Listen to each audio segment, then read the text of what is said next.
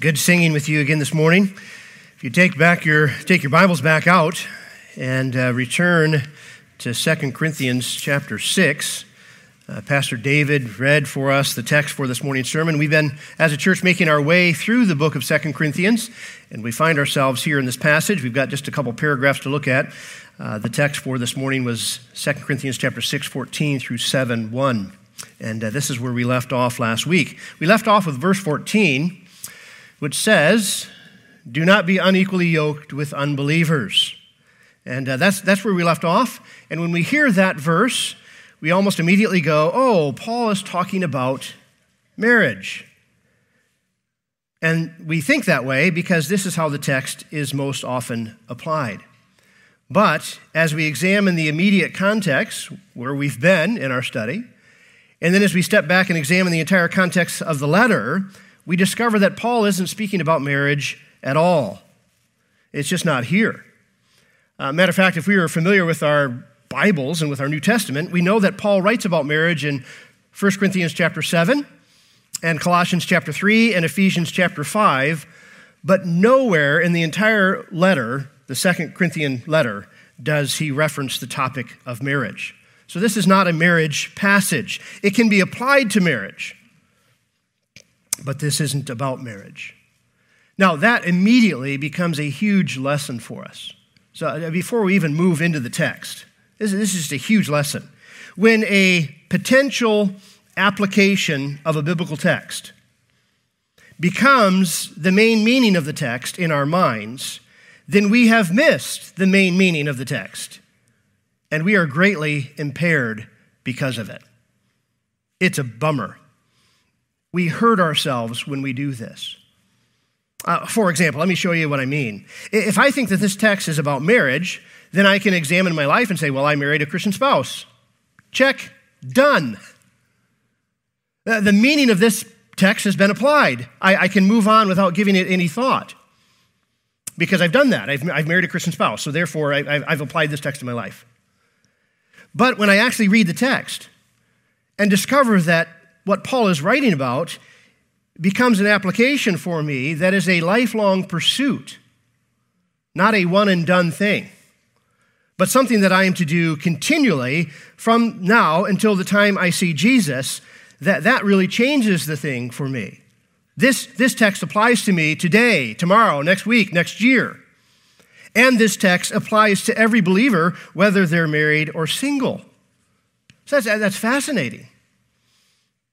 So if this text, which we're so familiar with, is, uh, you know, do not be unequally yoked with unbelievers, if, if, if, it, if it's speaking more broadly than marriage, what is Paul actually getting at? What is he speaking about? And how does this passage actually apply to my life? Well, that's what I hope to do today. I'm going to seek to unpack, unpack the text as it is written. And then after it is unpacked, I'm going to hope to apply the text in the context that it's given. And then I hope that all of us leave here today with a much bigger, better, and broader understanding of what this text actually means and what it actually says. Uh, before we jump in and actually plow forward in the text, uh, let's, let's do a, a brief reminder of ourselves of the immediate context. In the prior paragraphs of this letter, Paul has been defending his motivation, his message, and his ministry. His motivation is pure. He's motivated by the fear of the Lord and the love of Christ. The message of the, uh, uh his message is the gospel. His message is God made Jesus, who, know, who knew no sin, to be a sin offering for us, that we might become the righteousness of God. So his motivation is pure, his message is the gospel, and his ministry is marked with integrity. His ministry is from God, for God, and unto God. His ministry is not about appearance or self promotion or human applause. And so that tells us something immediately. Why is Paul prior to this statement defending his motives, his message, and his ministry. Why is he doing this in his letter to a people who know him very well? Well, Paul is defending his motives, his message, and his ministry because Paul has critics in the church at Corinth. And the critics in the church of Corinth are not just hurting him, but they're hurting the church. And they're hurting the church by pulling the church in a contrary direction than the direction that God would have it to go. So prior to this sentence here that's on the screen, prior to this, Paul has a lot to say about his character and his conduct and the content of his message because he's going to call out the people in the church who are false, who he calls in chapter 11 deceptive. He says they have disguised themselves as searches, ser- servants. I almost said serpents. That'd be a good interpretation for them. Serpents of righteousness, servants of righteousness. They've disguised themselves that way. They're actually corrupt, and they're corrupting the church. So that surrounding context begins to provide us some help as it relates to the understanding of this passage. Do not be unequally yoked with unbelievers. Paul recognizes that in the church in Corinth, not only does he have personal critics, but he has people there who are deceptive and disguising themselves, masquerading as servants of righteousness. And they've risen to the place of leadership in the church. And Paul is warning them hey, don't be unequally yoked with unbelievers. All right, the text for this morning is 2 Corinthians chapter 6, verses 14 through 7 1. And uh, how I'm going to break down the text for you this morning, it's, it's a short text, it's only two paragraphs, but I've got six steps that we're going to take. We have exhortation, argumentation, affirmation, foundation, conclusion, and then application. How's that sound for you? So, for those of you who are taking notes, you can write those down because we're going to look at each part of those and we're going to see that it comes right out of the text. And so each part of those steps will come right out of the biblical text this morning. We'll begin with exhortation, and that's found in verse 14, where it says, Do not be unequally yoked with unbelievers. That is the clear, concise imperative. As God's people, that's who Paul is writing to, he's writing to the church, as God's people, people who have heard and believed the gospel, and who have been converted by its power and truthfulness and who have consequently placed their faith in Jesus Christ, as God's people, he's saying, don't be joined in partnership with people who are not God's people. Don't be unequally yoked. That, that may make our minds run back to the Old Testament where Moses would have wrote, and in the law would say, hey, when you're plowing your fields, don't yoke an ox with a donkey. You just don't do that. They don't pull the same way. And so for you and I, we, we don't put a cat in a bird cage. They don't go together. And we don't put a bird in a fishbowl. They don't go together. Paul is saying here the clear exhortation is believers are not to be joined in union with unbelievers. Now, immediately following that exhortation, Paul gives us in the text five rhetorical questions. And those five rhetorical questions become the argument that supports the exhortation. Why? Why are believers not to be yoked with unbelievers? Well, here's the five rhetorical questions. They begin in verse 14 Do not be unequally yoked with unbelievers, for what partnership has righteousness with lawlessness? What partnership has righteousness with wickedness? And if you're confused about what righteousness and wickedness is, just go back and read the portion of your Old Testament that was written by the prophets because they often put lists of wickedness and righteousness side by side. So if you're unclear about what righteousness and wickedness is, just go back and read the, the latter portion of the Old Testament. It'll be very clear to you. And it won't be confusing because they're opposites. So, what partnership has righteousness with wickedness? He goes on to say, What fellowship has light with darkness? Light eradicates darkness. Light comes into a room, if you will, and the darkness leaves. They don't coexist in the same space. He goes on to say, What accord has Christ with Belial? Belial is the prince of demons. So he's saying, Are, Christ and Satan, are they in league? Do they labor together? Do they cooperate? Do they work together? Of course not. What portion does a believer have with an unbeliever? What agreement has the temple of God with idols? So the God whom we worship, the God who has commanded that we make no idols, the God who has commanded that we have no idols, the worship of that God, our God, and idolatry, it just isn't a thing. They're actually contradictory. So the exhortation is do not be unequally yoked with unbelievers. The question be say, why? Because believers have no partnership, no fellowship, no accord, no portion, no agreement with unbelief and disobedience. So here's, here's the point do not be un- equally yoked with unbelievers. Believers and unbelievers are moving in opposite directions. They don't pull together, they're not going the same way. If they were yoked together, there would be conflict.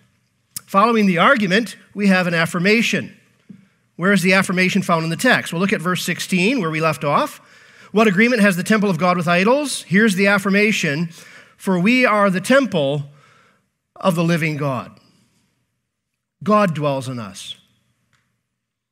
That's staggering. We are the temple of the living God. God, by his Spirit, through the power of the gospel, opened our eyes to see Jesus, his value, his beauty, his desirability. God, by his Spirit, through the power of the gospel, opened our eyes to see Christ, opened our ears to hear the good news, and then moved in our hearts to desire Jesus and then to follow him as opposed to going our own ways. A Christian is a person who has been joined to Jesus by faith. He is in Christ, Christ is in him, and as this text says, we are the temple of the living God. That's amazing. That's amazing. In the Old Testament, God dwelt in a temple, and people used to go to the temple in Jerusalem and worship him. New Testament reality is now, through faith in Jesus Christ, Christ dwells in us. The Spirit of Christ dwells in us as a deposit. It's not the full thing. We're waiting for Jesus Christ to return, and God's going to dwell on Main Street with us. Heaven and earth is going to be converged, and God is going to dwell with us. There will be no temple in heaven, there'll be no churches in heaven. But in the present, we are the temple. That's, that's staggering. What a great affirmation. The, the, this building that we come to on Sunday morning, this is not the house of God. We are the house of God. God dwells in us. In Paul's prior letter to the Corinthians, in 1 Corinthians chapter 6, Paul refers to our bodies being the temple of the Holy Spirit. In 1 Corinthians chapter 3, he also refers to the church community being the temple of the Holy Spirit. And today, as Christians, we don't make pilgrimages to Jerusalem to worship God at a temple. No, Jesus has made God globally accessible. He has replaced the temple. Through faith in Christ, we are in Christ. Christ is in us, and we are that temple. In this context, then, the temple of the living God has no room, it has no place, it has no quarter for idolatry, for anything that is anti God. So let's follow this argumentation along. The exhortation is, as God's people, don't be joined to people who are not God's people. That's the clear exhortation. The argument is believers and unbelievers are moving in the opposite directions. The affirmation is we are the temple of God. What's the foundation for this argument? The promises of Scripture. Uh, look back at verse 16, where we left off. What agreement has the temple of God with idols? For we are the temple of the living God, as God said. And he's going to quote an amalgamation of Old Testament text. He's going to quote from Ezekiel and Leviticus and 2 Samuel. He's going, to, he's going to put this all together in a unique paragraph. Let's read it together. God said, I will make my dwelling among them and walk among them, and I will be their God, and they shall be my people. Therefore, go out from their midst and separate from them, says the Lord, and touch no unclean thing. Then I will welcome you, and I will be a father to you, and you shall be sons and daughters to me, says the Lord Almighty. These are Old Testament promises that are pointing toward New Testament realities. And this is the foundation for what Paul is saying. So he's not making this up, he's not inventing this. God has promised this. And this is how God now relates to his people. He closely identifies himself with them. The beauty of these Old Testament quotes is the reality that God calls himself Father. Jesus taught his disciples to pray. Pray this way Our Father who art in heaven. Mind blowing for them. They used to call God Yahweh, and they would spell it without all the continents there. All the, uh, you know, they, they would put it all together because they were that God was so holy. And now Jesus is coming along and saying, "Hey, God relates to you as call Him Heavenly Father, Father." And He relates to His people as sons and daughters. There is no greater privilege than being in this kind of relationship with God. There's no, there's no greater privilege than being in this kind of relationship, of being a child, a dearly loved child of God. Can you think of anything better? Being in this kind of relationship with God provides the impetus, the drive, the desire for separating ourselves from anything that is anti God. If God is not desirable, you and I will desire other things, and we'll cling to them, and we'll forfeit the grace that could be ours, Jonah would say. Those who cling to worthless idols forfeit the grace that could be theirs. God now relates to his children as dearly loved children. He relates to them as a father, and being in this kind of relationship gives us the desires for separating ourselves from anything that is anti God. These promises, according to Paul, these promises to us, these are precious promises. God is incredible. He says, We are the temple of the living God. This is grace to us. We are the sons and daughters of God. This is love unimaginable. God identifies with us as his very own, holding on to him because he is so desirable. Holding on to him gives us no hands for holding on to inferior things. What this text calls in verse 17 unclean things. So, here's the text Do not be unequally yoked with unbelievers. Why? Believers and unbelievers are moving in the opposite direction. What's the affirmation? We are the temple of the living God. Where is this all coming from? The promises of Scripture. What is the conclusion? Well, don't marry an unbeliever. That's not the conclusion.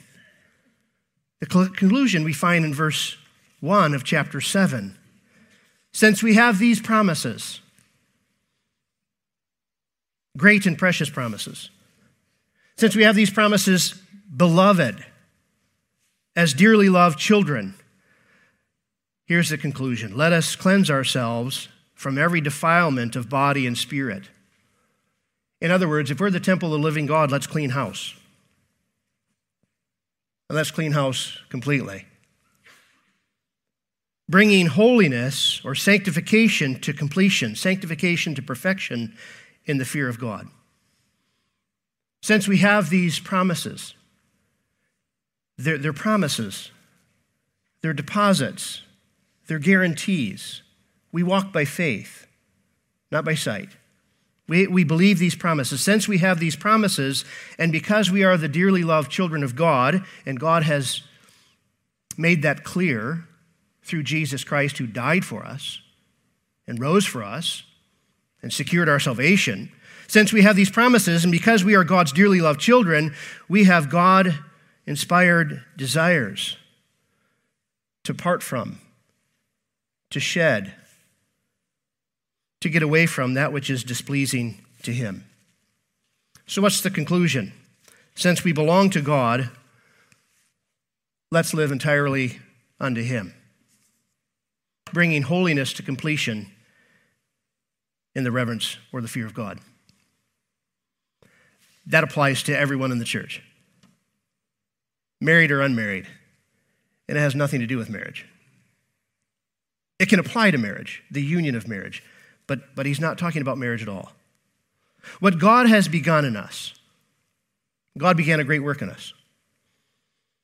Through the power of the gospel, we've heard about Jesus, we've believed Jesus, we saw him as desirable, and we've placed our faith in Jesus Christ. We're now followers of Jesus Christ. Our sanctification, our salvation is complete, our sanctification has begun. What God has begun in us, let us now work with God in bringing to completion what he has started bringing it to a fitting conclusion, and let us be yoked with others who are moving in the same direction. Let us not be yoked with those who are moving in an opposite direction. That would be frustrating to us as a congregation. Frustrating in the least, disastrous in the worst case. So, in living entirely unto God, we will be greatly helped. We will be helped by being yoked with people who are going the same way. God's people are to be pulling together. God's people are to be pulling in the same direction. So don't get yoked with people who aren't going in God's way. To use the metaphors of the text, if we're the temple, well, let's keep cleaning house.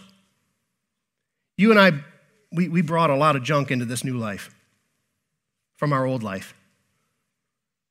We have a lot of past experience. We have a lot of past knowledge. We, have, we, we, we know how the old life used to work, and we've come to discover that that life was destroying us and destroying others and ultimately leading us to condemnation. So we, we, we were brought into this new life. We're now the temple of the living God. We brought a lot of junk along with us. Let's keep cleaning house.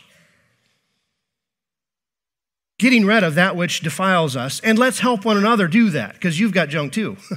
I've got junk, and you've got junk, so let's help one another keep cleaning house because we are the temple of the living God.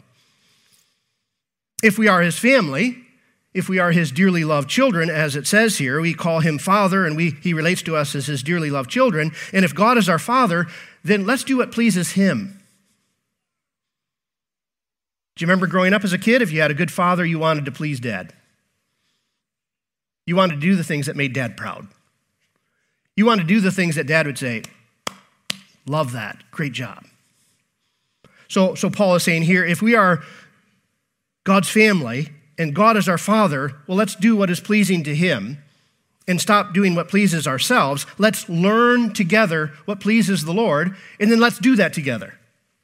And we'll be helped by being yoked to people who are doing that. Because if we get yoked to people who aren't doing that, we're going to get pulled aside. Finally, if we are believers, let's not be partnered with unbelievers because there's just no fellowship between belief and unbelief and between obedience and disobedience. So here, here's the text. Do not be unequally yoked with unbelievers. Believers and unbelievers have moving in the opposite direction. We are the temple of the living God. The promises of Scripture are the foundation for all of this. Let's live entirely unto Him. How are we going to apply this? How are we going to apply this? Well, how was it applied then? How was it applied then? In Paul's day, again, I'm going to go back into the context, Paul knew that the Corinthian church was being hindered and harassed and pulled aside by what he calls deceitful workmen in chapter 11.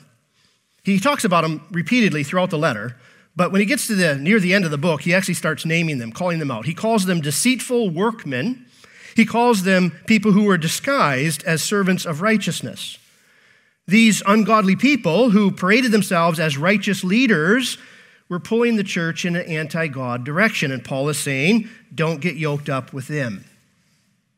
In order for the Corinthians to see through this crafty disguise of the false leaders, because they're slippery, they're slippery like Satan is slippery. How are you going to notice them? I feel like pausing here for a moment. I'm going to pause here for a moment. Do you think the church is badgered today by false workmen? Deceptive leaders? Well, how do you recognize them? Now, we've got this local church here, and we, we get to know one another pretty well. We do church together, we meet together every Sunday, but man, the, the Big C church, you can listen to podcasts all day long, and there's books, and there's Christian radio, and there's Christian television. How, how are you going to pick out the good guys from the bad guys? That's Paul's getting at. How are you going to do it? Well, how did the Corinthians church do it?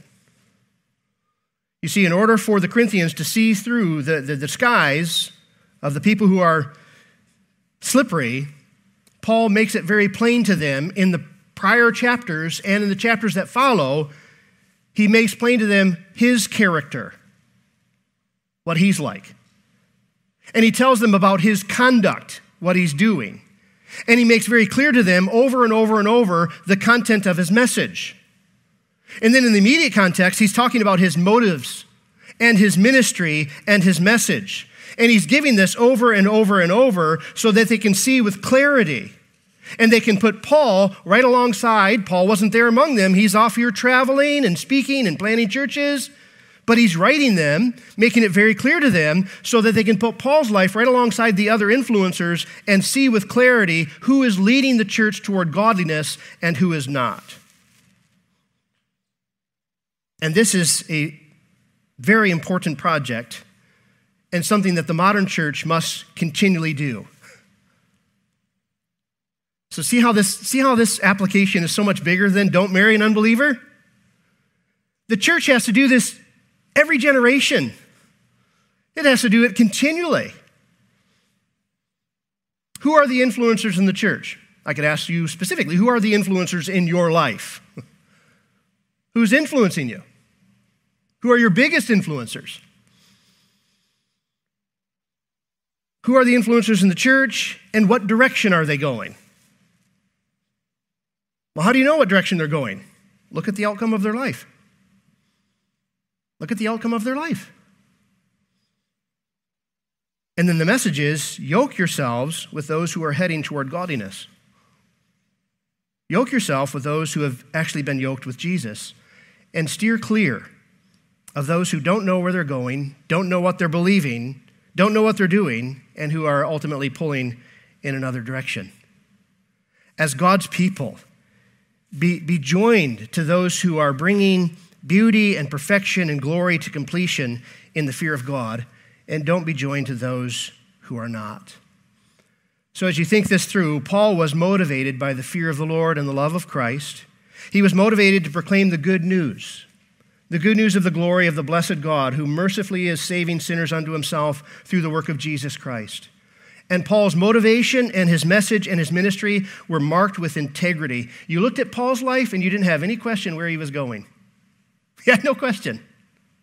And you looked at the wake of Paul's life and you had no question what his life was producing. No question.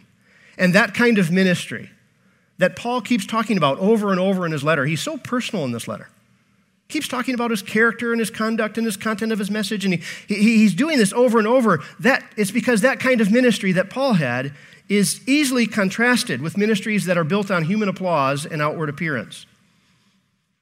And then Paul's message is so different from the other messages. Uh, the, the, powerful message of the gospel that actually changes lives is easily contrasted with motivational speeches of self improvement and self empowerment as people work harder at being better, but remain self absorbed. you see, Paul's message wasn't, I want you to be a better you. Paul's message was, be reconciled to God through faith in Jesus Christ. And then, having been brought into God's family, bring holiness to completion in the fear of the Lord. Be workers together with Him. So, Paul loved the church. And as we read this letter, we discover that he is laboring in his writing and in his ministry and in his preaching, but Paul is laboring in his writing to, to move that church toward a pure and undivided devotion to Jesus Christ because he knows there's nothing better for that church to be devoted to. By way of application, you know, what about our church today? Paul's writing to the Corinthian church. Well, what about our church today? We're not a perfect church. We've got a long way to go we're still bringing holiness to completion in the fear of the Lord. But as a church, while we're not a perfect church, Jesus is our vision, and He is the perfect one. And so, if you want to know, hey, what, what direction is this church going? That's the direction we're going. We don't have our eyes on another leader. We don't have our eyes focused on another pastor. We're not modeling our church after another church's ministry. We're not looking at church, some church in Las Vegas or Dallas, Texas or California, and like, we want to be like them. They are so cool. We're not going that way. Maybe, no, I won't go there. We're not going that direction. Our vision is Jesus Christ. Because there's no greater vision, He's the perfect one. And as individuals, we want to be moving his direction. And corporately, as a church, we want to be moving his direction. We want to reflect Jesus Christ. We want to be more like him. I understand we are unique temperaments and personalities and individuals, but we are being perfected as we fix our eyes on Jesus and yoke ourselves with one another and move that way. And we want to have such a, uh, such a church corporate culture that we're moving that way together so that when people come alongside and they want to pull us off in another direction, they're the ones who face resistance. Like, man, I just don't fit here. This, this church, we want to be fixed on Jesus Christ. Uh, we say regularly our purpose and our passion is to bring God pleasure. He's our Heavenly Father. We want to please Him. We can please Him. He's not hard to please. We please Him when we believe Him, when we take Him at His word and then we put it into practice. And we understand and we put it into practice that God actually provides us the power to do it, which we couldn't do before. And so we want to bring God pleasure by believing His word and putting it into practice by faith, and then we're met with God's power, and God is glorified in our life. And as a church, we value the sovereignty of God, the supremacy of Jesus Christ, and the sufficiency of the Holy Spirit and the standard of God's holy word and the sanctity of every person made in God's image and the salvation and sanctification of mankind by God's grace through faith in Jesus Christ and the sacrifice and service of God's people to advance his fame and word and deed. We're not unclear where we're going. We know what our mission is. We know what our values are. We practice and we prioritize the, the people of God and the Word of God and remembering Jesus and prayer. We, we know where we're heading. We got our eyes on Jesus. We got our minds fixed in God's word, and, and we want to be yoked with people who are going that way. going that direction. So, this is the direction we're pulling. We're not unclear about it. Man, if you're heading that way, jump in with us. And if you're not heading that way, I hope you run into some real brick walls here. like there's just not a yoke space for me because this is, this is the way we're going.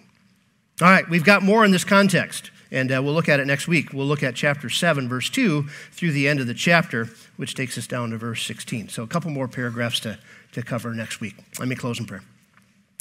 Heavenly Father, we come before you and we recognize and call you Heavenly Father. And we haven't entered into this relationship on our own merits. We've come on the merits of Jesus Christ. Uh, we were your enemies. We were cut off from you. And we were cut off from you because of our own rebellion, our own unbelief and disobedience and, and sinfulness. But yet you loved us and you set your affection upon us. You just didn't say you loved us, you showed us your love. And Christ came, and Christ loved us and told us the truth and showed us the way, and then showed his power by dying for enemies. He didn't crush enemies, he died for enemies. He died for them so that he might reconcile them to you. And so we're grateful for Jesus' power and for his display of it. We're grateful for his dying for our sin. We thank you for his powerful resurrection, guaranteeing and securing our ultimate salvation and our resurrection. And we thank you that through faith in Jesus, we are joined to you in such a vital union that you relate to us as your dearly loved children. We stand in awe of the fact that somehow we have become, ah, by grace, we have become the temple in which you dwell by your Spirit, a promise, a deposit awaiting full fulfillment. And Father, I pray that as we today do life together, we would be a people who are encouraging and supporting and motivating and urging one another on to love and good deeds as we bring holiness to completion in the fear of you and in the love of Christ. And I pray that we'd keep at it and we'd press on, cleaning house and becoming a vessel in which you are glorified.